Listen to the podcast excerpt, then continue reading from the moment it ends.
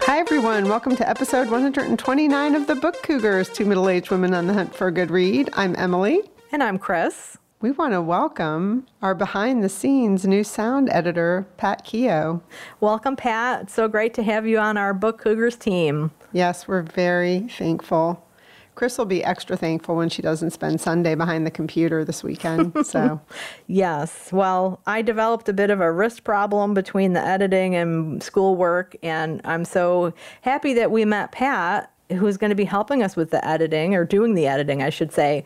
And we met Pat at the Minjin Lee event we did at R J Julia, R J Julia a couple years mm. ago. Yeah. So.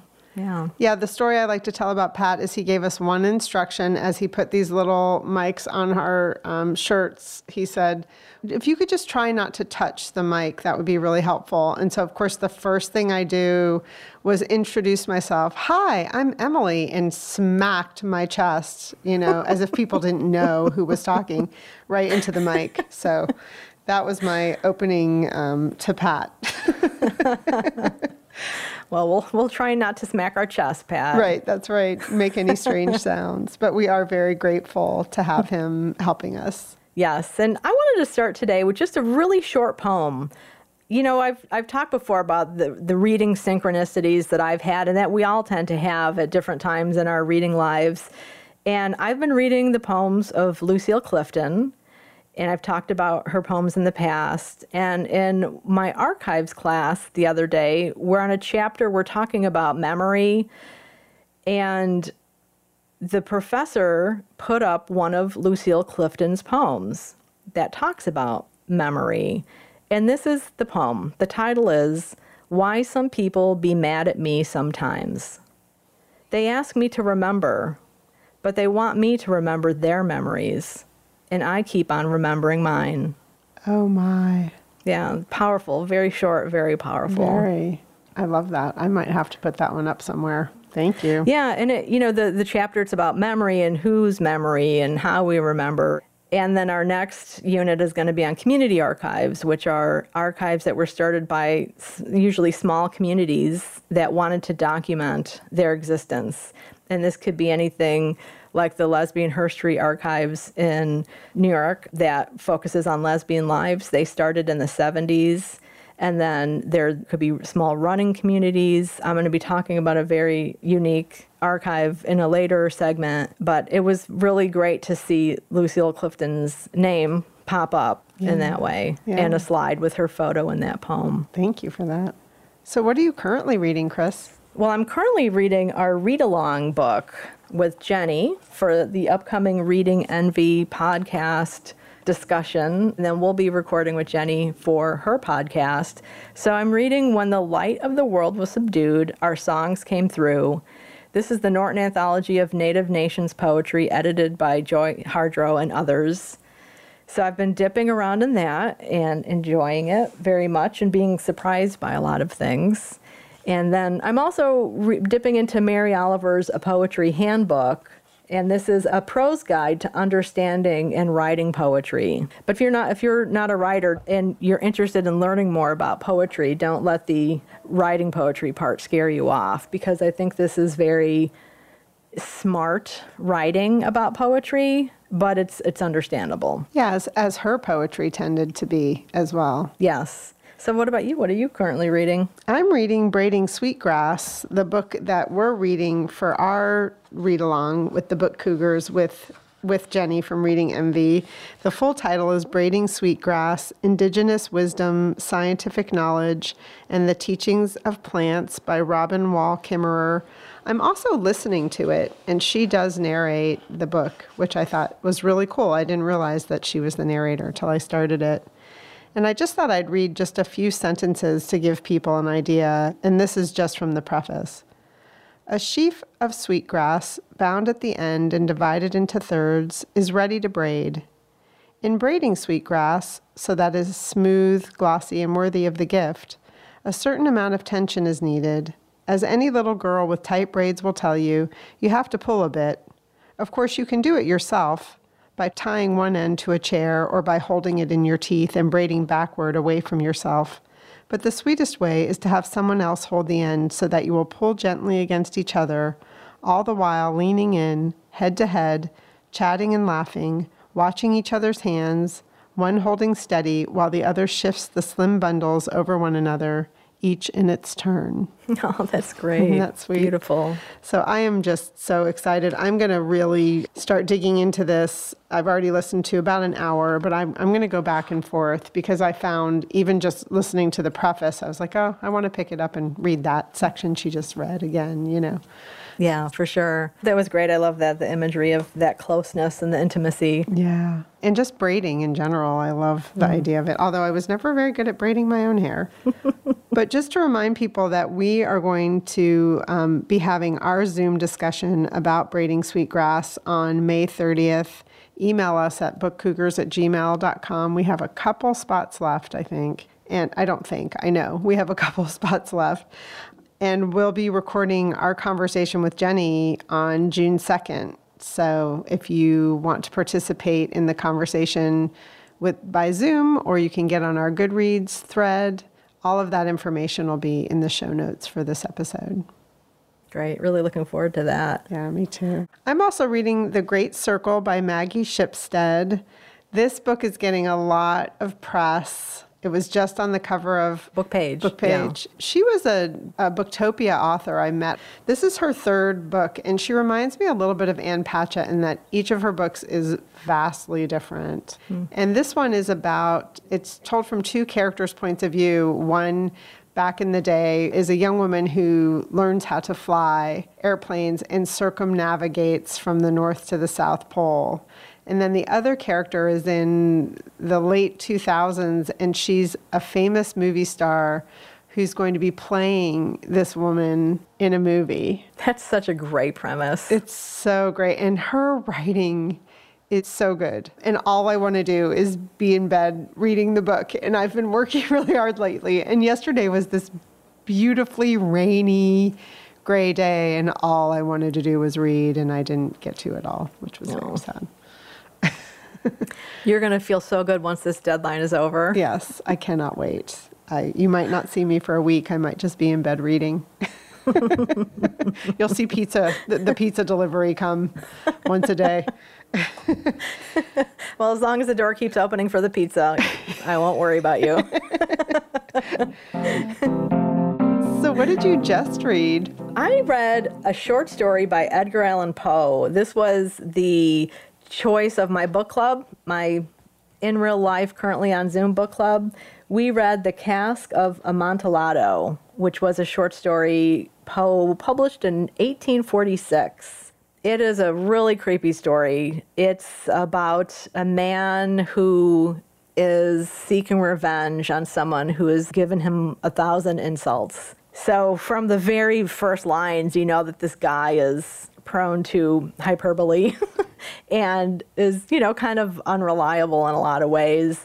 And it's really creepy. They go down uh, into the cellar that has, you know, a lot of moisture coming in and that effervescence that happens. And it's during Carnival. And so one of the guys has this jester costume on. And it's just such a creepy juxtaposition. I mean, it made me think of that Batman movie with the Heath actor. Ledger. Yeah, and his Joker, mm-hmm. you know, with the, yeah, it made me visualize a jester looking like that. And I won't talk about what happens because I know this is, you know, way over one hundred years old, but I still believe in spoilers because it's one of those stories you like to experience the unfolding of. I got creeped out just when you said Edgar Allan Poe. Isn't that funny? And I always think of Halloween when I hear his name. He certainly helped establish my creepy side of the Halloween tradition because I remember like Vincent Price, Christopher Plummer, I think too, like reading his poems and hearing them around that time of year. And I think at school, they probably had us read him during that time of year. I bet you're right. I bet that it's like deep in my in my psyche that I don't even realize because it was placed mm. there in like middle school or something. Right? Yeah. yeah. Yeah. So if there's a Poe scholar out there who wants to fill us in, yeah, hit us do. up. We'd love to talk with you. Well, I just read That Summer by Jennifer Weiner. This one comes out um, May eleventh, the day that this episode will be dropping. And, you know, she's an author that typically comes out with like a big, thick book for summer reading. I would put this one in that category. Um, it surprised me a little bit, though. It starts in um, Cape Cod, and you think, oh, this is going to be some sort of fun love story in Cape Cod. But she's really taking on the idea of the behavior we saw with the Brett Kavanaugh situation. Mm-hmm. And so it starts off as a young woman, as an au pair in Cape Cod, and she has a traumatic experience. She's raped. Um, so trigger warning for folks about that. And what Jennifer does with this book is so fascinating because it's told from two women's points of view. One is the wife of the man who raped this other woman, who's the other character point of view. Hmm. So it's told from the point of view of the woman who was raped and the point of view of the woman who ends up marrying the man who raped this woman as a young teenager. I shouldn't say young teenager. He was, um, I think, college age or just entering college. So what an interesting idea, because I don't know about you, but a lot of times when you hear about men, you know, during the Me Too movement, my mind often wanders to the family of that man and the experience for them with this. And sometimes people make assumptions that that man is a bad apple and always has been a bad apple, and Um, you know, what a terrible life that his family must have. Sometimes that's not true. Sometimes people have redeemed themselves, maybe. I mean, that might be a strong word. I don't know if you can redeem yourself from assaulting somebody, but, you know, they, I'm just saying that it's not as if they maybe c- continue that behavior as they get older. Those are things I wonder about. And a lot of times the women that surround the person who is problematic, their lives are ruined as well. Yeah. So I thought it was really interesting for her to explore that in this novel. I don't really want to give any spoilers. I just want people to know that that's what it's about. I think that she is very good at character development, and so I really appreciated that part of the story, and also it was very thought-provoking for me to think about all of that. Yeah, sounds like, as I say, a rip from the headlines kind yes, of book. It is. It is. And and also, you know, she really looked at the point of view of this woman who'd had the trauma and realizing that by coming to terms with what happened to her, she was going to impact the lives of other women who have a relationship with this person in a different way. Mm-hmm. So I thought that was really interesting as well. Yeah, I suppose the inverse is true. You know, you always hear about the abuser who is charming out in the world and who is abusive behind closed doors, and the opposite mm-hmm. is true too. Somebody who is, you know, a delightful partner and father behind closed doors can be a monster in real life, and every variation in between. Exactly. Yeah, and she looks at some of the gray here, I think. Mm-hmm. So it ended up being a much meatier, heavier story than I anticipated, but I did really enjoy it. Again, it's called That Summer by Jennifer Weiner, and it will be Pub Day the day that this episode airs. Well, I read a novel as well. I read The Ghosts of Harvard by Francesca Saratella. This book came out in twenty twenty, and I think it just had its publication anniversary this week. I've talked about this one last time as a gift from Linda last holiday season, and I heard that it was like a thriller, a mystery thriller. I would not categorize it as a thriller because I think it's a little too slow-paced to be a thriller. At least that's how I read it. And I did read it consistently every day till I was finished. I know sometimes when I you don't have time to read necessarily every day, books can seem like they're really lagging. I didn't feel like the book lagged at all, but if you pick this one up and think this is going to be a page turning really quick, oh my God, it's finished before I even realized. It's a mystery is what it is. So it's a character named Katie who's a freshman at Harvard. The book opens with her and her dad and her aunt who's in a wheelchair dropping her off at Harvard. And you find out that the reason her mom isn't there is her mom is so upset that she's chosen to go to Harvard because just within the last year, her brother, who'd been a senior at Harvard, killed himself. He committed suicide. Mm. So you find out that Katie is going to Harvard to in part find out what happened to her brother. So throughout the story, you find out more about the family background And Katie finds out a lot about what happened to her brother through various living people and others. Mm, and little, it dropped a little little mystery there. Well, it's called The Ghosts of Harvard. So, um, yeah, and I, I was hoping for a lot of atmosphere, and it's not this not that this wasn't atmospheric, but I think it would probably have a lot more meaning for somebody who is really familiar with Harvard campus, which I'm not. I've only walked through campus once, but she name drops a lot of places and describes certain places.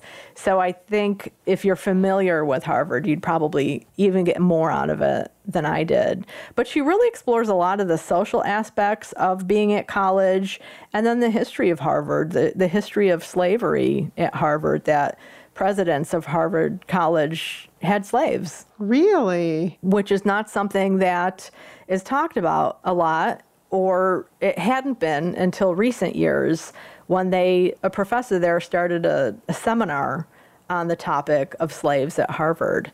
And there's been at least one book published about slavery and U S academia. In the author's note, she lists a book called Ebony and Ivy, Race, Slavery, and the Troubled History of America's Universities. It's by Craig Stephen. Another thing that's in this book, too, is a lot of science. So she did a really cool job of combining so many interesting things like the history, the family struggle with mental illness, and then science, physics in particular, which was really fun to read for me, who's not really a science-minded person. I thought she did a really neat job, and I really loved a lot of these characters that she brought to life. Do you know if there's going to be another book with those characters, or do you think this is a standalone? You know, I don't know. I have no idea, and I haven't looked into her website or social media to see what she's working on now. I know she's published a lot of books with her mom, mm-hmm. uh, Lisa Scottolini. They've done a lot of nonfiction books together.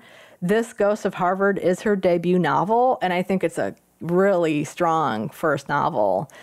You know, there might be a clunky thing or two, but there's nothing that got in the way of the reading pleasure of this book. So she created a really interesting world and brought up a lot of fascinating topics, and I thought did a great job with them, with things like mental illness and how that affects both the person who is experiencing it and the family. And she does it in really psychologically healthy ways. So again, I, I do recommend this book. For me, it wasn't like a hugely fast page turner, but I kept reading and I kept looking forward to getting back to the book. Again, that's Ghosts of Harvard by Francesca Saratella, available now. And then the other thing I read, it was actually an audiobook I listened to called Atomic Habits, An Easy and Proven Way to Build Good Habits and Break Bad Ones by James Clear. This book came out in twenty eighteen and apparently is a huge bestseller. I was looking for a short audiobook to listen to, and this is one that came up, and as regular listeners know, Emily and I both tend to like to listen to self-help, self-improvement type audiobooks a couple times a year to give us that boost. Uh, this book, you know, there were a lot of things that I was already familiar with, techniques and things like that, but one of the things he said I thought was really interesting is that to be successful in whatever you choose to work on, you have to be able to tolerate the boredom of it. And I thought that was a really great point. And he's like, that's the difference between a professional and, and somebody who doesn't pursue their passion that way, as if they can tolerate those boring times, because it inevitably happens, especially if you've been doing something for a very long time and you have a high level of skill with it, you reach that point where it can get a little bit boring. And he said studies have shown that actually at around that point, some people's performance does drop off because of that. So he talks about being able to tolerate the boredom, which I thought that's an excellent point, because not everything that you're going to work on is always going to be exciting. Yeah, and I think there's a misconception that if you're working on something that you're passionate about, you'll always be in that stage of, you know, passionate fervor. And it's like, well, no, actually, there's a lot of drudgery to perform your passions. So right. That's a really interesting point. You know, there's always the grunt work and things like that that you have to get through. It's funny because I don't think about the word bored very often. Like I used to use that word when I was a kid, and now it's a word that I, I kind of dream of the idea of being bored, because I associate it with choices and being able to choose different things. But really, that's probably not the right way to look at it. And he's certainly not using that word in that way here. Mm-hmm.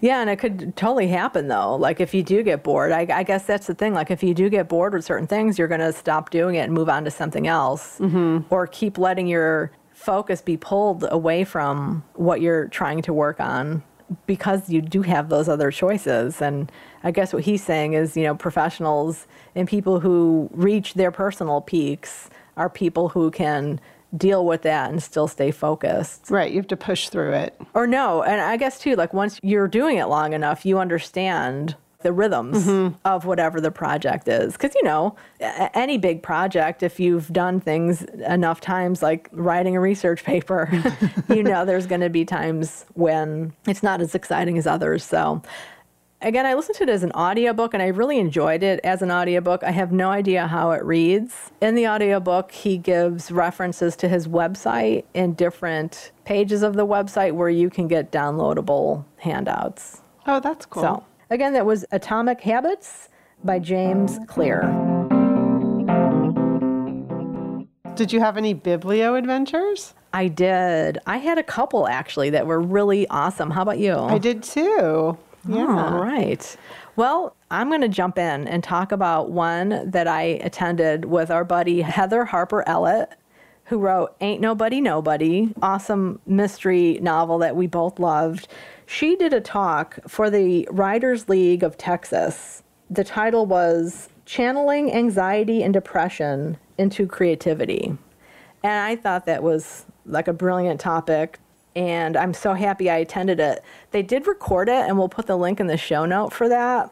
She just had some really great exercises that you can do if, you know, because so many people are feeling anxiety and depressed in general, particularly because of the pandemic that we're in.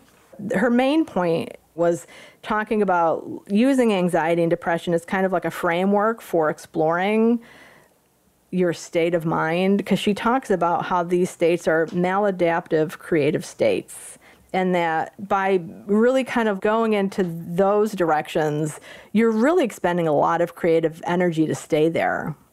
So she talks about shifting that creative energy into something that is more, I guess, outside of yourself and in writing. This was an event for writers, but I think anyone can benefit from these exercises that she gives. You could do them as journal entries, and if you're not wanting to think of yourself as a creative writer, you you know, you could do that.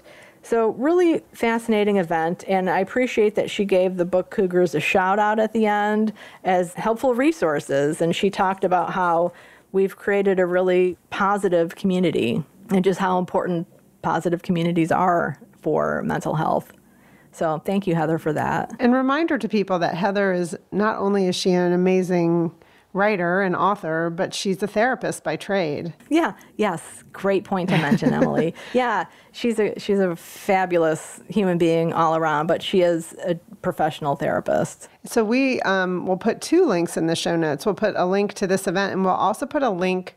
We have a video talking with her about kind of what she was experiencing as a therapist talking to people during the beginning of the pandemic. Right. And she, one of the things from this talk, and you'll see if you, you watch the video, uh, she recommends writing rage haikus. Oh, that's a great idea. Which are a thing. Yeah. And uh, so people shared some of their rage haikus, you know, just to get that yuck out of yourself. And that a haiku could be rageful is kind of funny in general, because you usually think of them as calming, insightful, meditative type things. Right. So, but they're also super fun to write. I used to go to a restaurant in Columbus called Haiku. It was a sushi restaurant, and they had pieces of paper and pencils on the table where you could write haikus as you ate your supper. And I used to take That's the great. kids, and we had so much fun. I'm nice. a big fan.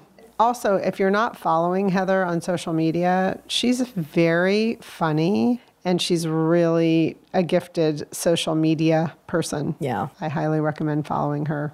I was the host of an author for a biblio adventure with Newburyport Literary Festival. I had the honor of interviewing Deirdre Mask about her book, The Address Book, What Street Addresses Reveal About Identity, Race, Wealth, and Power. I think you can still find the video on A Mighty Blaze Facebook. I'll put the link in the show notes. Eventually, it's going to be on the Newburyport Literary Festival website. I don't think they're up there yet. It was really fun. Deirdre was in London, so it was later in the day there, so she was bright-eyed and bushy-tailed. It was nine a m for me and for other East Coasters. She's really vibrant and passionate about her subject matter and quite smart. And I really wanted to try to impart to people that she talks about this subject matter through story. It's narrative nonfiction, and it was a really good book. I thought she was just a delight. Yeah, it was. I attended the event, and I thought it was a really fantastic conversation. I thought, A, you did a great job, oh, and B, you. like you said, she was very entertaining and engaging, and and it sounds like the book is just so vast and encompasses so many examples from around the world and different time periods.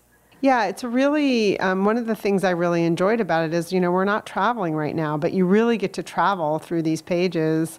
Um, she does take you around the world, and it was obviously very well researched, and she talked to interesting people, and she talks about everything from why they started numbering people's houses and how they did it to, you know, folks who don't have an address and what that means for them and their livelihood. And she really just covered a lot of territory with the book, and it was very interesting. And I both listened to it and read it, and I recommend both.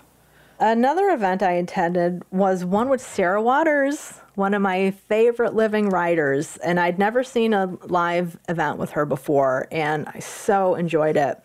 This was another early morning Saturday event for me. It was nine a m our time, so again, later in London, and this was for part of the London Library Lit Fest.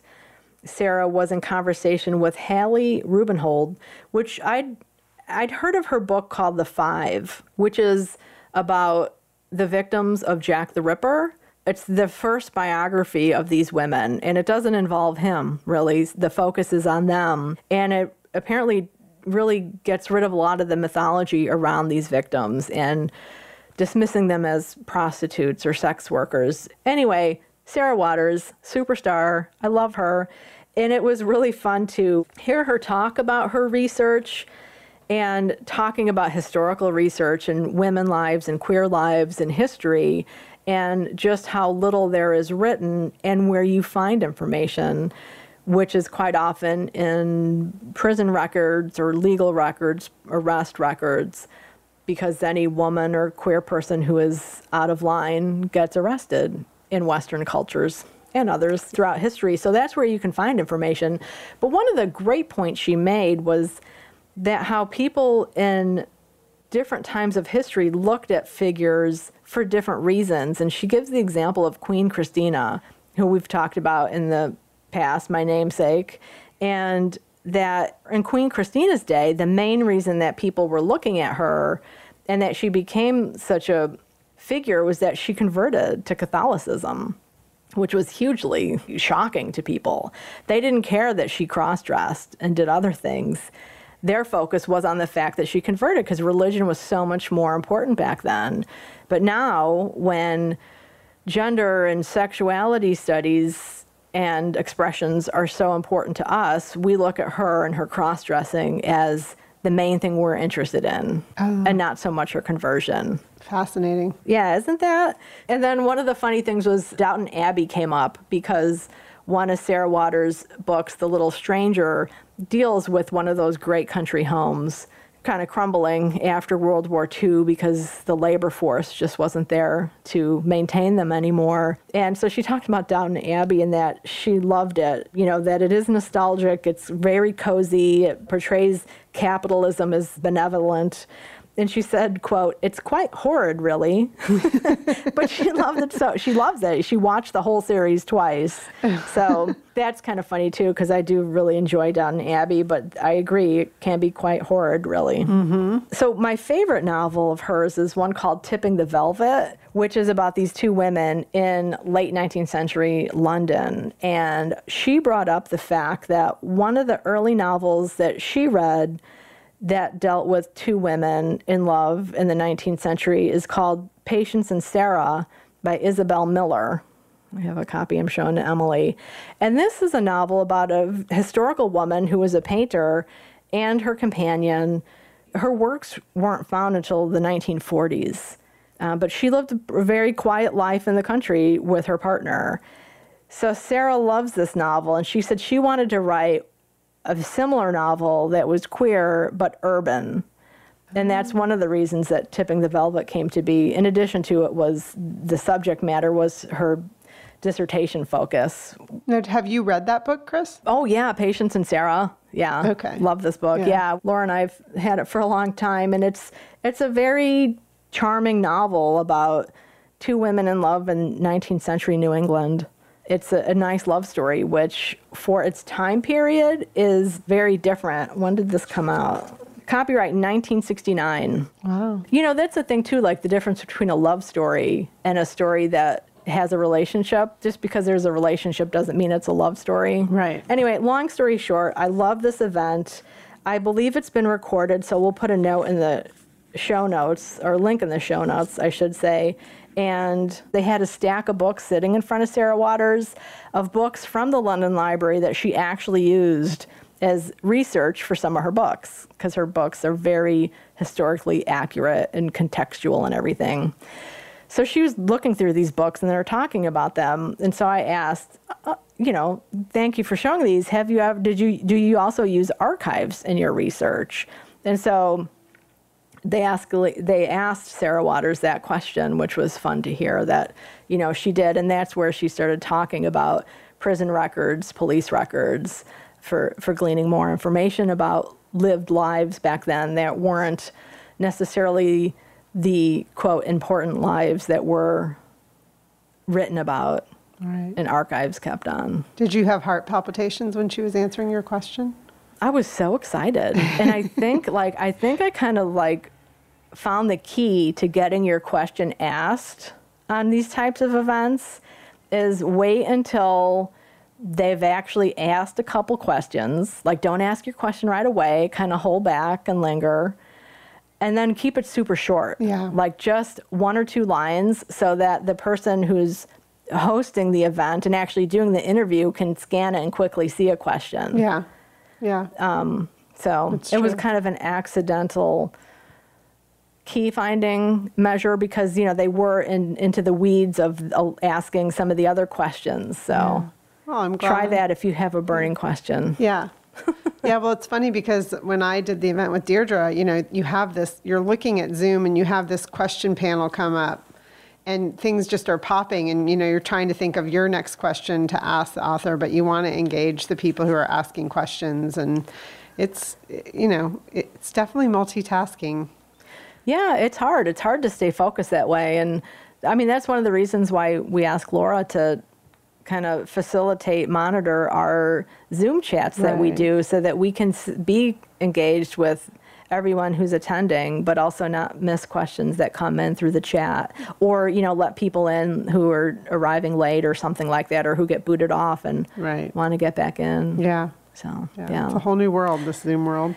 So I attended an event on Tuesday with Maggie Shipstead talking about her book, Great Circle, with Beth Ann Patrick, who's also known as Book Maven. And it was a great event. So this was launch day for Great Circle, May third. No, May fifth. And it was through politics and prose. It was a really interesting conversation. Some of the takeaways for me is um, Maggie said she worked on the first draft of the book for three years and three months. It was nine hundred thousand words.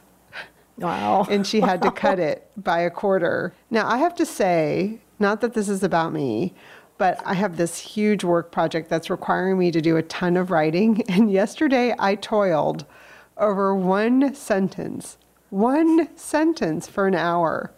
And wow. I looked at my clock and I was like, nine hundred thousand words? She wrote nine hundred thousand, like, oh my God. But she credits, in her acknowledgements, she acknowledges Scribner, which is a piece of software that a lot of authors mm. use. She said in mm-hmm. this event, it costs fifty dollars. It's so worth it. She said, I could not have written this book without it. And I've never yeah. looked at it, but I guess it's a way that you can kind of track your writing and the research that goes to different portions of your writing and things like that. Yeah, I use Scrivener and I love it. It's great for creative writing and also nonfiction writing because you can drag different documents and images and links in and have things organized. Like it's it's really like having a binder of research that you can shift around and everything. Hmm. Absolutely love it. I've been using it for way over ten years. Hmm. It's fantastic. Yeah. She, I mean, she said she loved it so much she had to put it in the acknowledgments, which I thought was great. Yes. um, for list, longtime listeners who were also Books on the Nightstand listeners, Ann Kingman has said that she was in a huge reading slump last year during the pandemic, and Great Circle is the book that broke her reading slump. So that's high praise from Ann Kingman. Yeah, absolutely. And that's how the book got on my radar. And I, it is on my list for sure, because it sounds fascinating. It is so well written. I mean, she is just a great writer. And she, um, between her last book and this book, she became a travel writer and was sent mm-hmm. on assignment to a lot of places. And that really informs this book because she's been to Greenland, she's been to the Arctic Circle and, you know, places like that. So she, the, a lot of the imagery of the book is from her real life experience. And this is essentially a big adventure story in a certain way. I mean, I'm not there yet. I'm not very far into the novel at all, but it's so far, it's all that I would like to really be doing in life. So that's great. And she's on a, a big tour right now uh, because the, uh, the book just came out. So I will put a link to her website in the show notes as well. Well, the last biblio adventure I went on was a couch biblio adventure. I watched the movie Who Will Write Our History? Now, this movie is based on a book. So the book is called Who Will Write Our History? Emmanuel Ringelblum, The Warsaw Ghetto, and the Oyeng Szaba's Archive. The book is by Samuel D. Kassow. And the movie adaptation was written and directed by a woman named Roberta Grossman, and the executive producer was Nancy Spielberg. And the, the movie version, they have a, I think it's like a thirty-six minute educational version. And then the full length movie is uh, a little bit over an hour and a half, I think. And what this is about, have you heard of this? No. I hadn't heard about it either. And I stumbled across this while doing research for an archive project about archives of people who've been marginalized or discriminated against. And Emmanuel Ringelblum was a historian, a high school teacher in Warsaw, pre-World War Two. And when the war broke out and then eventually the Nazis created the huge ghetto there, he decided, who's going to tell our stories? Like, we can't rely on the Nazis, the Germans, to tell our story of what's going on. Another thing, too, was he was part of a relief group called the Jewish Self-Help, where they were helping people who were made homeless, who were struggling, who were refugees. So as a person who was working in this organization, he had access to so many people's different stories coming in. And eventually he recruited about sixty people to collect information, to do their own writing, but to also collect artifacts from the ghetto of posters that the Nazis put up, experiences that they saw, that they witnessed, that they would write down. They eventually included artwork and photographs. And initially it was just documenting what was going on. And then they started documenting it to document the Nazi crimes. And then eventually they're documenting to have evidence to prosecute these people after the war was over. And what he did was he buried a lot of the papers in tins in a basement area. There were three different collections of materials, and out of the sixty people who were part of this archives, only three knew the location of these sites where they were putting things, because he thought the fewer people who know, the better, in terms of if anybody gets caught and interrogated. So after the war, he, he was killed. Emmanuel did not make it through the war. Um, but a woman named Rachel Auerbach did survive. She was part of this archive effort. And so she and three, two other guys survived, and only one of those survivors knew the location where these were buried, mm. which is amazing that only one person survived who knew. But the thing is, the ghetto was completely destroyed. It was just huge rubble for blocks and blocks, and they had to rely on using old aerial photographs and a church steeple that was still standing to orient themselves to where they should start digging, mm. to find these things, to dig through the building rubble and everything. So they find it. They found two of them. One of them is still not discovered, and they think it's underneath the Chinese embassy in Warsaw, that it could be there. But a lot of these materials were used to help understand the war, obviously, from the Jewish perspective and what was happening there and in outlying provinces, because, again, his relief work, he was able to get these stories from all over and was one of the first to get news out to England of the atrocities that were happening. Mm. Rebecca Auerbach, eventually she did move to Israel and became very prominent in reporting on the history of what had happened and being present at the trials. Yeah, her name is familiar to me. Now, did you think the movie was well done? The movie was pretty good. It was hard to watch. It was part original footage and then part uh, actors acting out scenes. It was very good, yes. I, I watched the full version and not the educational version. I can imagine some scenes that they probably cut mm-hmm. for the educational classroom. But yeah, I thought it was very well done. And it shows the importance of documenting what's going on now. I mean, I know there's stories about people creating archives in Syria during mm-hmm. that civil war. Mm-hmm. And without those, you you do, as we know, you only get the victor's rendition yeah. of history. Or outsiders looking in. Yeah. But to have these, this on the ground immediacy, and, and the book is really, it's a quite thick book. Mm-hmm. You know, some of the things that they interviewed the author, and he said, you know, you have people who are so blazingly angry at their fellow citizens who are not helping the situation. And he's like, after the war, you would never hear of another Jewish person discussing being angry mm. at a fellow Jew until much later. Mm. Um, mm. And I think you and I have talked a lot about how huge stories like this of a, such huge atrocities, there is a certain narrative that is established. And then eventually, as time goes on, the more singular stories start to be told. Right. So again, that was Who Will Write Our History. It is a book. There's a movie adaptation made, and I, I do recommend them. It's, as I said, it's it's hard to watch, yeah, but important, yeah, obviously. Sounds like it.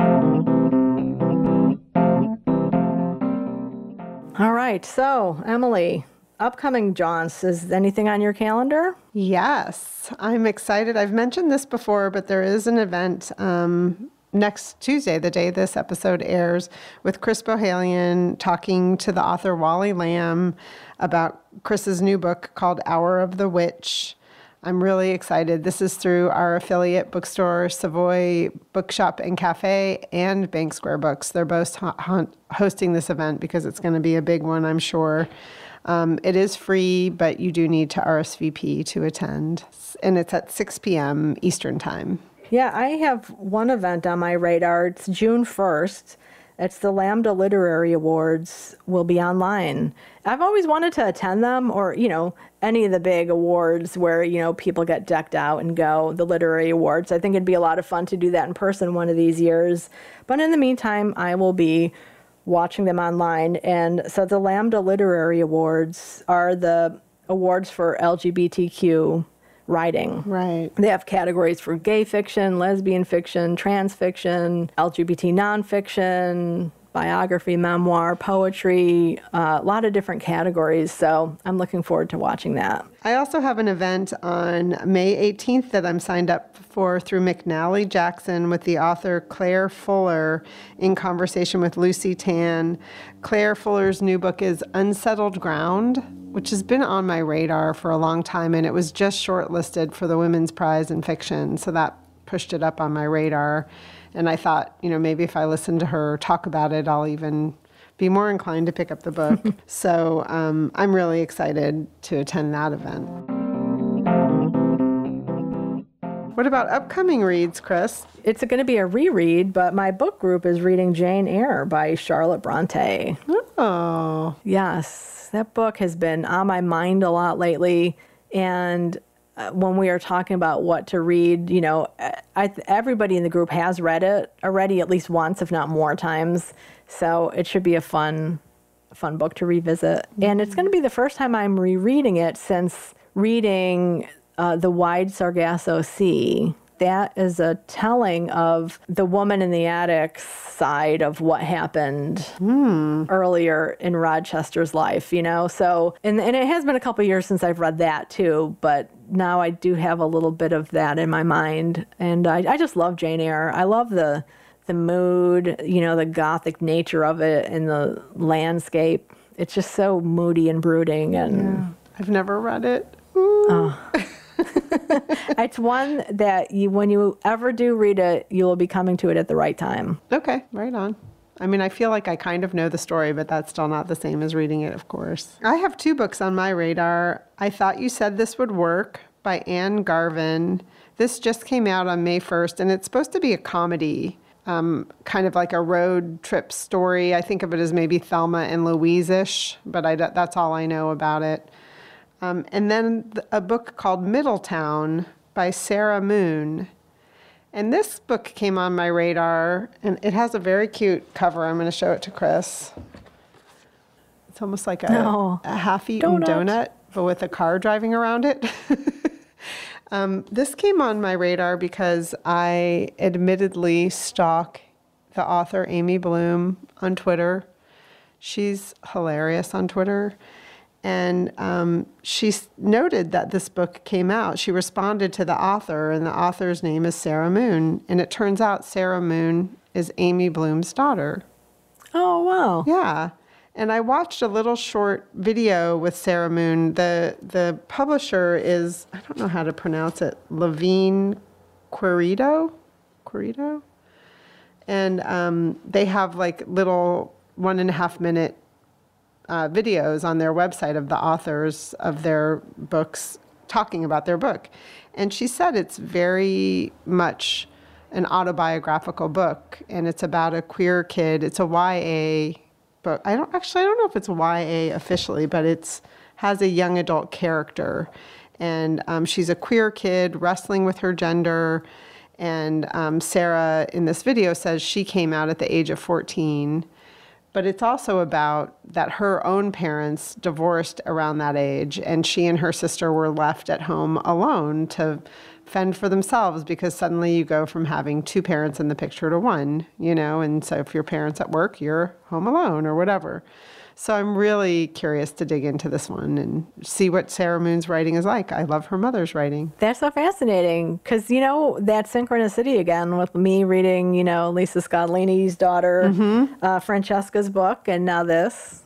Yeah, and then it's also a great segue to introduce our conversation with the author, Chris Tebbets, which is coming up.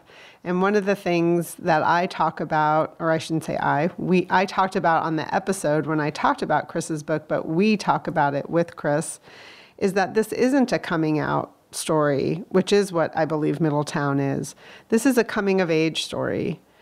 And Chris talks about the fact that, you know, there's room now for all sorts of L G B T Q queer writing, and that it's, you know, a gift of the time we're at, that it can just be a story about a kid who happens to be gay. Right, exactly. And just how publishing is opening up. That was a really, I love that portion of the conversation with Chris. Yeah. And I yeah. wanted to say, Chris and I grew up together, Chris T and I grew up together, and we did a little bit of name dropping when we were talking. So I just wanted to say, we mentioned the author, Virginia Hamilton, who sadly has passed away, but she lived in Yellow Springs. Chris and I grew up with her, her children. She was a highly decorated children's author, and Chris alludes to that in this interview. She published forty-one books. She won the National Book Award, the Newbery Medal, all sorts of things. We also mentioned her husband, who is Arnold Adolph, and he is a poet. He writes poetry for children. And we mentioned the author Suzanne Clauser, who is, she wrote scripts for Bonanza, but also is probably most well known for her book, A Girl Named Sooner. So I didn't want us to be accused of being like Joan Didion and just, you know, dropping some names here and there. No, thanks for providing some of their titles. I thought it was a really great interview. I enjoyed meeting Chris and talking with him about his books for middle schoolers, Y A. He has an adult novel out as well. I was disappointed that we didn't get to ask him more about his school visits, because pre-pandemic, he was able to go into schools, he said, about once a month, you know, and visit with kids. So I did reach out to him by email and I said, what's a cute story you could share with us about visiting a school? And he said, well, one time I, you know, like he's there, he's talking to the kids as an author. And then he said he was walking down the hall and this little kid just starts pulling on his shirt sleeve on his elbow and said, will you come have lunch with us at the nut-free table? And he was like, sure, I can do that. And he said he and the, the kids at the nut-free table had a lovely lunch together. So he's That's so great. Lucky to get to, you know, talk to kids that age. I love, I love young kids. So enjoy this conversation with Chris T. It was a real pleasure to have him. We're so happy to be here today with Chris Tebbets. Chris is a new-to-me human being, but he goes way back with Emily. Emily and Chris grew up kind of together in Yellow Springs, Ohio. Chris started his writing career with the Viking series, which was for readers eight and up. With James Patterson, he's the best-selling author of the middle school series, the Stranded and Stranded Shadow Island series with Jeff Probst. Chris's first venture into gay themes for young readers was the book M or F, co-written with Lisa Papaditramou, which I just mutilated. But we're here today to talk with Chris about his new book, Me, Myself, and Him, recently released from Delacorte Press, which Emily loved and talked about on episode one twenty-six. Welcome, Chris. Thank you. Thanks for having me. It's fun to do this under any circumstances, much less with the, uh, you know, the old home week factor going on. That's right. We were trying to figure out the last time we saw each other, and we decided it was probably when Chris graduated in nineteen eighty-two. Forever ago. Yeah, going way back. Chris, we're so excited to have you here today. There's so many things to talk about, but we do want you to have an opportunity to tell listeners about your new book, Me, Myself, and Him. Can you let us know just kind of your elevator pitch about what the book is about? I've never had such a hard time coming up with an elevator pitch for a book as this one, um, but I will try, which is to say, um, this is my... Um, My, it's a, what I would call a sliding door story, which refers to the nineteen ninety Gwyneth Paltrow movie. And it follows um, one character from an autobiographical pr um, prologue where he breaks his nose huffing whippets outside the ice cream store where he works. Um, and from there, the, the narrative splits into two parallel stories. One where we follow the character through the, a lie about what happened, and he stays home for that last summer before college. And the other where a narrative where we follow the character Um, through the outcome where he gets busted for it and is shipped off to live with his dad, his famous physicist father, in California for the summer to prove that he's worth the investment of college. Um, and from there, I, I, I wove those two stories together um, out of my own fascination for, um, you know, the what ifs of life. What if something went one way or another? Yeah, it's the question we all like to ask each other, or ourselves, I should say, you know, just even with simple decisions that we make sometimes in life and sometimes the hardest decisions. Speaking of decisions, when I read this, I was like, whoa, Chris decided essentially to write two different books and put it in one. How did you do it? Did you outline? Did you just, the idea came to you and you just rolled with it? Let us know. I mean, in terms of I, an idea, that movie, Sliding Doors, was sort of a brain exploder for me, but I saw it way back in the day. I, lo I always loved that whole idea, but I didn't set out to write this parallel narrative thing. It was going to be a traditional Y A novel where we followed the character out to California. Um, but then those sort of uh, that, um, you know, that writerly thing that before you're a writer, you think can't possibly be true, where your characters misbehave and don't do what you want them to do and all of that, that started to happen. And I was writing and writing and writing the beginning of the book, and my character would not get on the plane to California. He wouldn't leave. And I was, you know, and so I sort of did a little bit of self-analysis, and I was asking, you know, inquiring of him, why won't you leave? And um, some part of me realized he wanted to stay in Ohio. And um, and from there, I don't know if I thought of that movie first, but I just decided I didn't have to decide, and I could write both um, and, uh, you know, go, go at it from a more um, uh, quasi-experimental uh, tactic. Uh, also tying in my Um, you know, as somebody who dropped out of Algebra two in high school and never took physics, I have this late-breaking in life interest in theoretical physics, and this whole idea of the multiverse and the possibility that all possibilities exist fascinates me. So that tied in there as well, um, and I just went with it. Yeah, it was really good and really um, just age-appropriate in a certain way, because at that age, which is he's just about to embark into the, you know, launch into life, In, into his college years, but everything's so big at that age, you know, like you, every small decision feels a lot bigger than it does to our, when we look at back at it as adults. So I really liked how you, you explored that in a sense by letting him take the reader, I guess, through these different possible trajectories that he could take, and looking at truth is one of those, right? Yeah, truth is a big part of that. And I love that you honed in on what you just said. I, you know, whether it's middle grade that I'm writing or Y A or anything, um, I really like when storytellers take their young characters' problems seriously and let those problems occupy the same relative space in their lives as the problems we have an adult to occupy in our lives. Takes the character seriously, um, and, and by extension, I think takes the reader seriously as well. Yeah, that's really great, because I, I do think kids' concerns get devalued so often. And that, I think, has been a turnoff for kids when it comes to books that are available for them to read. And I think Yeah, literature for young kids has opened up so much in the last twenty years. And one of the things that Emily talked about when she discussed the novel was how it's not a coming out story. It's a story about a, a gay young man, and just how different that is from, you know, the old, just the theme of coming out that preoccupied publishers for so long. And now we can move into stories where characters just happen to be gay. Can you talk a little bit about that shift? I can, yeah. I'm, it's so satisfying when interviewers hone in on the things that you care about when you wrote the book. Um, and that's definitely one of them. You know, I, I call him an incidentally queer protagonist. Um, and the same was true of the one other Y A I've written, where I had a, an incidentally queer protagonist who had done the heavy lifting on his own sexuality before the book began. When I first started writing that previous book, M R F, one of the first um, issues I really tackled uh, or grappled with as a writer for young readers is um, the dichotomy of aspirational versus realism, um, you know, reflecting the real world. And in that, in that early case, it was about what kind of language are we going to use in this book? Are we going to use four-letter words that are accurate to the character, or does the story not need them? And we're going to have language that's maybe a little bit more aspirational.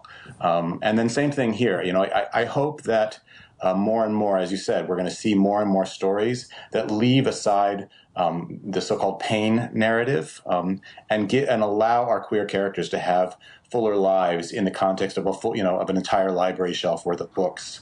Um, not that those uh, narratives about how difficult it is to be young and queer in our society um, are unimportant. They're very important um, because a lot of kids still need to see that experience reflected in their stories. But I think a lot of kids also need to see. Um, see that their lives exist in a larger context than that. Yeah. Um, sometimes being gay is just, you know, it's just a one part of the story. And, and that's what I personally chose to write.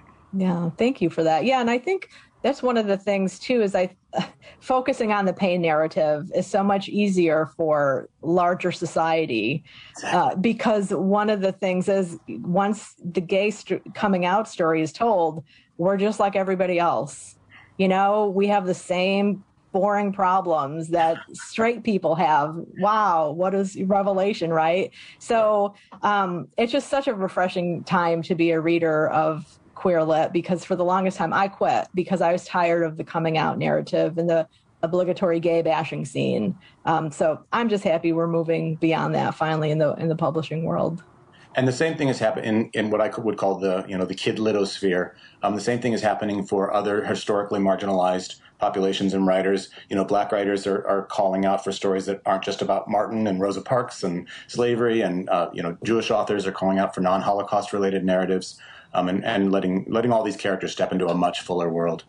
Yeah, I mean, it's so interesting because I, as I was reading it, I was thinking, you know, part of why Chris, this is going to be confusing for listeners, Chris T can write this book is because we are where we are in society today. And it really, it, it allowed me to have a conversation with a young person. I mean, he's twenty-two, which to me is now is a young person. But anyway, where I said, you know, is this your experience? I was telling him about this story and I said, do you have friends that, you know, they're just gay and their family knows they're gay and the teachers know they're gay and they're dating, you know, a boy, and it's all, it's not even a topic of conversation? And he said, yeah, I do. And and I said, and was their coming out, and it, was it, you know, a big issue in the family, or was it seamless, you know? And it, it just allowed me to have a conversation with him, because I feel like growing up in Yellow Springs, which Chris and I were lucky enough to do, sometimes my imagination of it is skewed because we grew up in a very accepting town. And it was accepting back in the sixties and seventies, you know, and I think the rest of the world, I like to think, is catching up to that. Yeah, it was a fabulous place to grow up. It was a different time. I mean, not to uh, muddy the waters even more, you haven't mentioned the fact that the character's name is also Chris, because, right. you know, that was my nod to the fact that this wasn't entirely non-autobiographical for me. Um, however, when I was the age of the character, I was completely closeted, including mostly to myself. Um, and it speaks to the fact that, you know, we, we can have every opportunity in the world, live in this fabulous liberal town with my fabulous liberal parents. Um, but until you're ready to, you know, to face up to it, um, all, all All those advantages don't necessarily accomplish anything. But um, I, I'm guessing that you also saw that the book was a bit of a Valentine to our hometown as well. Indeed. That was a fun part for me. It was as if I was uh, biking around Yellow Springs again as a kid. So thank you for that. uh, I really need to visit Yellow Springs. I tell you, everyone who's lived there has loved it. Sounds like a wonderful place. It's a very special place. And in, you know, again, in my world, like, to have grown up um, alongside the kids of Arnold Adolph and Virginia Hamilton, who's the most decorated person ever in my industry. If nothing else, it makes for a great name drop on my part. That's right. So, Chris, speaking of Virginia Hamilton and kids writing, um, some of your work appears in the juvenile section of the bookshelves at the library and some in the Y A. What's the difference when you sit down to write a book? Is it, you alluded to language earlier. I mean, is that part of it, the cuss words and things like that? Are there other yeah. things? Yeah, I mean, I, I've been able to answer this question for a long time, and I almost suspect that my answer is now outdated, but I'll tell you what I've been saying for a long time. Um, for me, I, I think of, um, some people say Y A, young adult literature, and they think all novels for all young readers. And I break that down as you sort of did. I call middle grade fiction, which is the bulk of my career, being very loosely for eight to twelve-year-old readers. There are plenty of, you know, seven-year-old readers who, who read up, and um, a lot of, you know, eighth and ninth graders who have enjoyed my middle grade work. Um, but separately, I think of Y A, young adult fiction, as being for ages twelve and up. Um, and even within that, my first one was real squeaky clean. The one we're talking about today, Me, Myself, and Him, was a little more R-rated, um, you know, and, and that's going to be appropriate for... Uh, not specific ages, but for specific readers. Every reader is going to be a little bit different, but it does break down along those lines. And even in working with publishers, you know, it can become as technical as when I worked on this castaway story, Stranded.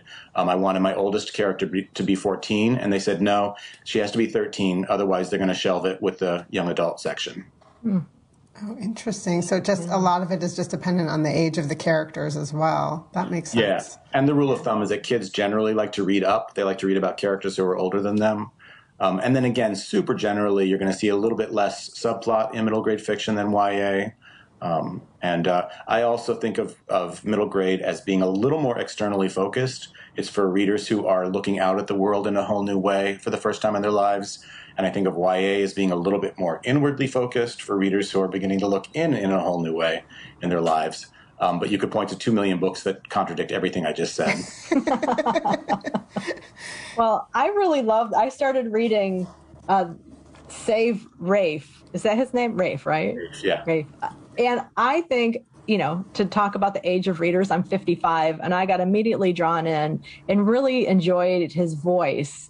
I thought it was really down to earth, and it just carried me along. And I, I can imagine reading it as a younger person.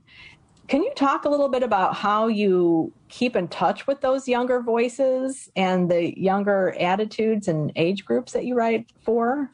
Yeah, voice is definitely one of the stickiest wickets in writing for young readers. You know, they, it's the thing that some people say can't be taught. It's the thing that editors are most looking for. Um, and for me, I've always said that like my emotional bat phone goes back to those fourth and fifth grade years. I was a generally happy kid.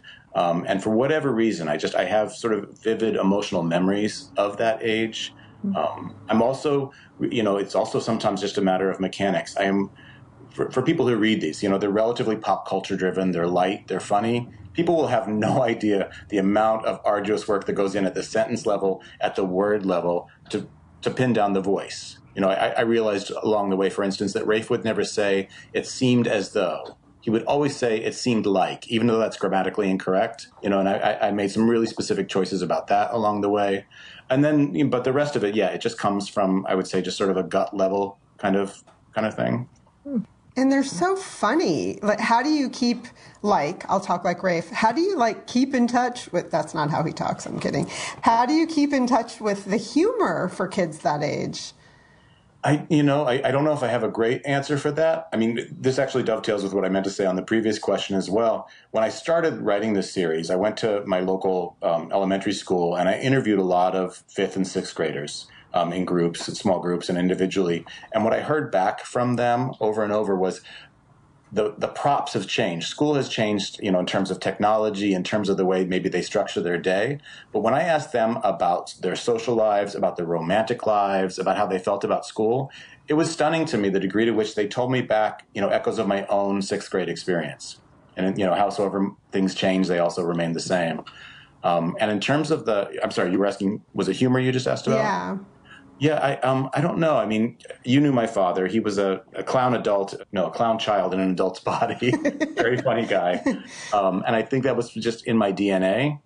And then I've also just noticed on a technical level, for if this even answers your question, um, I wouldn't have anticipated this, but the humor is the last thing that drops in on those books. I write the plot, I write what happens, I rewrite what happened, I rewrite what happened. And then somewhere along the way, I almost want to say it, it mimics the, the human experience where it takes a while to have some perspective on something and be able to have a sense of humor about something that happened to us. And I think that happens for me in micro in the writing process, and it drops in at the end. Oh, that's interesting. And then how does the illustration occur? Because it seems like the illustrations really mimic the humor, or is it, you know, like, so do you discuss it with the illustrator? Or does, do they read it and then do yeah. the drawings to suit? They they receive a manuscript from us where we include detailed, um, usually detailed illustration um, notes. Uh, so because James Patterson is James Patterson, he gets to run this however he likes. Um, you know, most authors don't have that much leeway with the illustrations. They, they they like to make a little bit more room for the illustrator to do their own imagining and their own storytelling, which is not to say that that doesn't happen. We'll we'll send off a manuscript with a, a brief note, and our illustrators, our brilliant illustrators, will come up with this two-page spread that's filled with what I call grace notes and, you know, lots of other ways of telling the story and lots of other jokes if you stop and look closely enough, like mm-hmm. one of those old Richard Scarry books that I used to love looking yeah. at. I was just going to say, I was looking at the this book. So uh, Save Rafe is the sixth book in the series, and it's illustrated by Laura Park. Yes. And one of the, you know, talk about those little details. Um, like in this early scene, I really love this. It's um, Rafe is talking about his childhood, and there's a scene where he's escaping from the crib or falling falling out of the crib because he's talking about falling. And he's saying, dial nine one one. And there's a little teddy bear on one of those little kid Fisher-Price toys, and the teddy bear saying, I don't have fingers to dial. You know, I mean, that's the kind of thing that makes me smile as an adult and would definitely make me smile as a kid, too. Um, so that kind of detail with the illustrations, like you're saying, it just really adds to the, the story as a whole and the humor. And it shows you why artists are artists as well. You know, they, they really, she really, especially in this case where the conceit of the book is that the art you're seeing on the pages is the character's art. Rafe is an aspiring artist. So more than ever, she really had to occupy his imagination and, and expand the character from inside with her art. Um, and it's a huge treat to, you know, one of the quirks of this is that I send off my work and then I don't see the finished book until it comes out. So then I eagerly, you know, pour through and, and look at all of Laura's or whoever, Joe, Joe Mike's illustrations. And, um, It's, it's a lot of fun to, to then see the book in that context. Wow. How long does it typically take from when you, I mean, I'm assuming, do I'm making a lot of assumptions here. Do you and James Patterson come up with a story idea and then you write together, you write, then it goes to illustration? Tell us the process. he comes up with um, a story idea, characters, and a detailed chapter-by-chapter outline, which he then sends to me. Sometimes he'll ask me to give the outline another pass. Um, sometimes it's really ready to go. Um, and from there, I'll usually have five or six months on a middle-grade novel, and once a month I'll send him one-fifth or one-sixth of the book. Uh, he'll get on the phone with me. We'll talk about how it's going, if there are changes, or, you know, if we want to re-navigate in some way. He's also, you know, busy enough and practical enough that he he has said to me, if something's not working, just go ahead and change it. He, he's not too precious about his own stuff. He's very creatively generous, but he also has great story instincts. Um, so at the end of that six-month period, he'll have a finished manuscript from me. He'll rewrite it to his own satisfaction, send it off to the illustrator. Um, so from the, my first day of writing to when the book comes out, I'd say it's probably about eighteen to twenty-four months. Now, talking about storytelling, I, I read in your bio on your website, you talked about, you know, T V watching, your your theater acting career. You did then some work in theater in New York City uh, from, I guess, behind the stage. And then you were involved in that, uh, is it Strumelpeter? oh, yes. Horrifying stories from my yes. childhood. Um, yeah. But can you talk a little bit about like the development of your own sense of storytelling? Yeah, I, it, it was funny because when I ha- had to develop an author website, that was the first time that I actually saw my whole story. You know, I had to sort of figure out what was my story. How did I come to writing? Um, and that was when I recognized my own, the, the, the full circle-ness of what happened for me. Because, you know, my love of storytelling started at Yellow Springs Public Library at a very young age. And I devoured books as a kid. I've never been such a big reader as when I was a kid. And then in middle school, I, we had a, you know, we had an amazing arts program in our schools there, and we had a good the, uh, community theater. I got heavily into theater. That became, I became like the theater guy, um, and uh, in a rare moment. And I also fell in love with movies and had a sort of a rare moment of practicality before I went to college and thought, you know, a college campus is a great place to get some hands-on filmmaking experience. So instead of majoring in theater, I did that. I spent four years learning that I did not want to make movies for a living, um, fell back into theater. And I loved doing theater, but the, you know, the thing I talk about in workshops is I did not love the business of theater, and I didn't love getting myself out there and doing all the things you needed to do to make a living. So I left. I, I had no more reason to be in New York City, um, and every summer I had been coming up to do summer stock in Vermont, and every summer when I had to leave Vermont, I was like, why don't I live in Vermont? So I moved up there and then found my way back to writing in this sort of full circle moment, and one of, it's one of those moments in your life where you're like, oh, you know, it, it, it's Dorothy waking up in bed at the end of the movie and being like, oh, I had what I needed from the very start, which was this love of books and storytelling. And I love the, you know, the the autonomy I have as a writer with the whole story. Yeah, that's great. That's so is there is there a big writing community up in Burlington, Chris? Yeah, I mean, Vermont's a wonderful place to live. And it's a very, you know, arts driven, you know, arts heavy Um, state even really. It, the whole state is sort of one big small town, and I've always thought we could have a you know a dynamite writers conference just in Vermont. Yeah, I mean that's one of the things that's so interesting about where we grew up in Yellow Springs. It's you know I think when we were growing up, it was actually much bigger. It was I think the the um, they had over four thousand people living there. Now it's down in the mid three thousands. I think it's a village. Oh, okay, know? I didn't know that. But. Yeah. Per capita, I mean, I don't have a statistic, but there were a lot of writers, and there were famous writers that lived there. I mean, my next-door neighbor for twenty years was Suzanne Clauser. That's who came to mind. Yes, exactly. Yeah. So, um, you know, I was just wondering if you've landed yourself in a community where you feel the same way, where writing is really, you know, held in high regard and you have peers around. I, I do feel that way. I mean, I remember when I, it's very, it echoes the Yellow Springs thing in some ways. I remember moving to town and watching some local public access show where a children's author was being interviewed, Tanya Stone. And I was like, oh, she sounds interesting and accomplished. I wonder if I'll ever meet her. And of course, now she's one of my best friends. Um, it's just, That's you know, great. That size. um, yeah, there's a, there's something called Nerd Camp that they do every year. It's a it's a national event. Each state has their own, and Vermont has launched it. And um, there are other events, but that's one that sort of get, brings children's authors from all over the state uh, every spring, or did until COVID, and hopefully will again. That's great. Do you do you think you'll ever, st- or maybe you have, and I just don't realize it, but step outside of writing for kids, or do you really feel like that's your sweet spot? Um, that's my sweet spot. But, you know, my other soundbite is I've always admired and aspired to be uh, more chameleon than specialist. Um, I like doing lots of different things. You know, there's arguments either way. Um, but in fact, last summer I had my first adult thriller out with James Patterson as well. And um, I, I, I knew I would enjoy that project. I didn't know how much I would enjoy it. So I'm thinking a lot about um, writing for adults. Uh, but if I had to choose at the end of the day, there's something about that middle grade fiction that just, I call it my heart work. Mm, that's great. Right. Wow. So you wrote the adult novel. I missed that somehow in my research. Oh, yeah. It's called First Case. First Case. Yeah. I, I want to ask, this is probably not polite, but I'm going to ask this question, and you can refuse to answer or take the fifth if you would so choose. When I started working in philanthropy, I was still living in Yellow Springs, and I was really surprised because there's a curmudgeon that lives in Yellow Springs who I will not name, who rents properties to people, and he is known for being a total cheapskate. Like, if you rent an office space and you need to work on the weekends, the heat won't be up, and he refuses to turn the heat up and things like that. But when I got involved in philanthropy, I found out he was the most generous person, and he gave money to all of, like, the Youth Soccer League and the Arts Council, and I was shocked. I mean, pleasantly surprised. I'm wondering, when, you know, James Patterson has been so gracious and has given so much money to independent bookstores, is that something you would say is in his nature, or when he started doing that, did it shock you?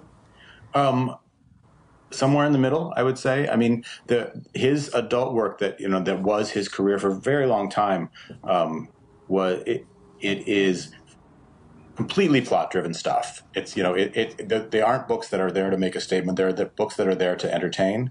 And then something happened when he, his kid, actually, I know exactly what happened. Um, his kid was not a reader. And they, they said to him, you know, you don't have to mow the lawn this summer, but you do have to read every day. Um, and, and something started happening. The kid was in fourth or fifth grade, I think. Um, and he got interested in doing books for children. And as he began to get interested in doing books for children, his philanthropy exploded. And, you know, he's a huge proponent now for independent bookstores, um, for uh, literacy, uh, all kinds of things. So um, I, I think it came with the move into children's literature. Oh, that's interesting. Yeah. One of the things about um, that I think is unique about writing for young readers as compared to any other area of publishing is the fact that we all have a shared responsibility to our audience.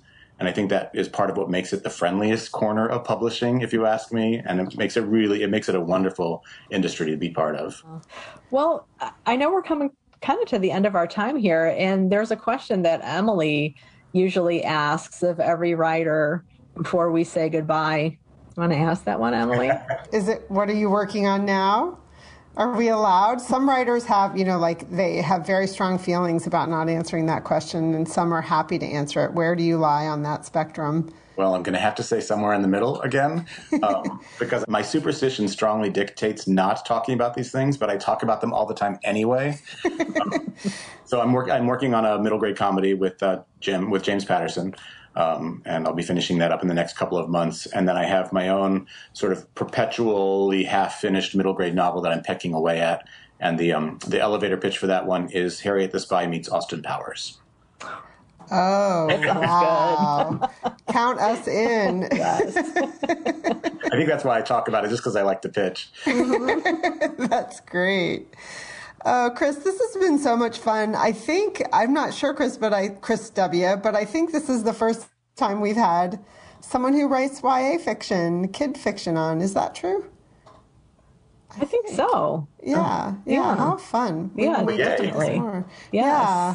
Um, so we should say to listeners that, you know, Chris, he's written so many different books and so many different series. Me, Myself, and Him is the most recent that came out, I think, unless the James Patterson adult book came out after this one. Um, it's a great Y A novel. I'm a fan of reading Y A novels myself as an adult. Um, I like the way the stories are told, and, um, uh, you know, you just step right into the story right away, which I really appreciate. I highly recommend it. And then I'm with Chris W. I just started reading one of the middle school Um, series books last night, and I was just laughing out loud. Mm-hmm. And the illustrations are fantastic, so highly recommend that series as well, amongst his others. We will put a link in the show notes to Chris's website, which lists all of his books, and we highly recommend that you go out and check them out. Thanks so much. Thank you, Chris. It's great to meet you. You too. This is really fun. Bye. Yeah. Thanks for listening to The Book Cougars with Chris Wallach and Emily Fine. We'll be back with another episode in two weeks. Until then, come chat with us on social media or on our Goodreads group. And if you'd like to contact us directly, email us at bookcougars at gmail dot com. Thanks, everyone.